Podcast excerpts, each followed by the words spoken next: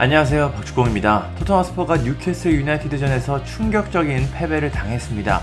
전반 21분 만에 5골을 허용해 5대 0이 됐습니다. 최종 스코어는 다행히도 6대 1로 끝났는데요.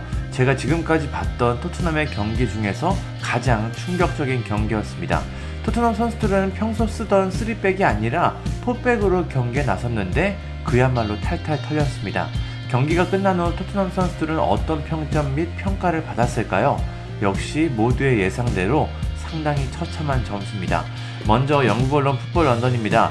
위고 요리스 1점, 페드로 포로 2점, 크리스티안 로메로 1점, 에릭 다이어 1점, 이반 페리시치 2점, 피에르 에밀 호이비에르 3점, 파페사르 2점, 올리버 스킵 3점, 데얀 쿨루세프스키 2점, 해리케인 6점, 손흥민 4점입니다.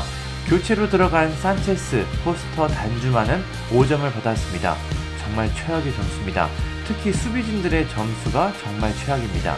영국 언론 스탠다드는 더 냉정합니다. 요리스 1점, 포로 1점, 로메로 1점, 다이어 1점, 페리시치 1점, 호이베르 2점, 스킵 2점, 사르 2점, 쿨루세프스키 2점, 손흥민 2점, 케인 6점입니다. 교체로 나온 산체스 5점, 포스터 5점, 단주만은 4점입니다. 시알리송은 출전 시간이 적어서 점수도 없습니다.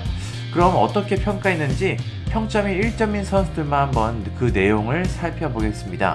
요리스에 대해서는 뉴캐슬에게 5골을 제대로 허용했고 조엘링턴에게 쉽게 2골을 허용했다. 부상을 당한 후에 하프타임에 사라졌다 라고 했습니다. 포로에 대해서는 포백 시스템에서 치명적으로 노출됐다. 조엘링턴에게 쉽게 무너졌고 머피의 선제골도 그랬다. 뉴캐슬은 리드를 두 배로 늘리기 위해 그의 뒤에서 달렸다고 전했습니다. 로메로는 포백으로 월드컵 우승을 차지했지만 다른 선수들처럼 형편이 없었고 최소 3골에서는 허우적대고 있었다 라고 했습니다. 다이어는 평가도 짧습니다. 뉴캐슬이 난동을 부릴 때 그는 위치적으로 완전히 엉망이었다 라고 평가했습니다. 페리시치에 대해서는 좌측 수비수로 편한 느낌은 없었고 이삭의 두 번째 골은 그의 수비 쪽에서 나왔다 라고 했습니다. 마지막은 영국 언론 90분인데요. 여기에서는 놀랍게도 평점 0점이 등장합니다. 그야말로 빵점입니다. 요리스 0점, 포로 1점, 로메로 빵점, 다이어 2점, 페리시치 1점, 사르 2점, 호이베르 3점, 스킵 3점, 쿨루세프스키 3점, 케인 5점, 손흥민 4점입니다. 교체로 나왔던 산체스와 포스터는 5점을 받았습니다. 토트넘은 이제 앞으로가 더 문제인데요. 이제 리그에서 맨체스터 유나이티드, 리버풀을 연이어 상대합니다.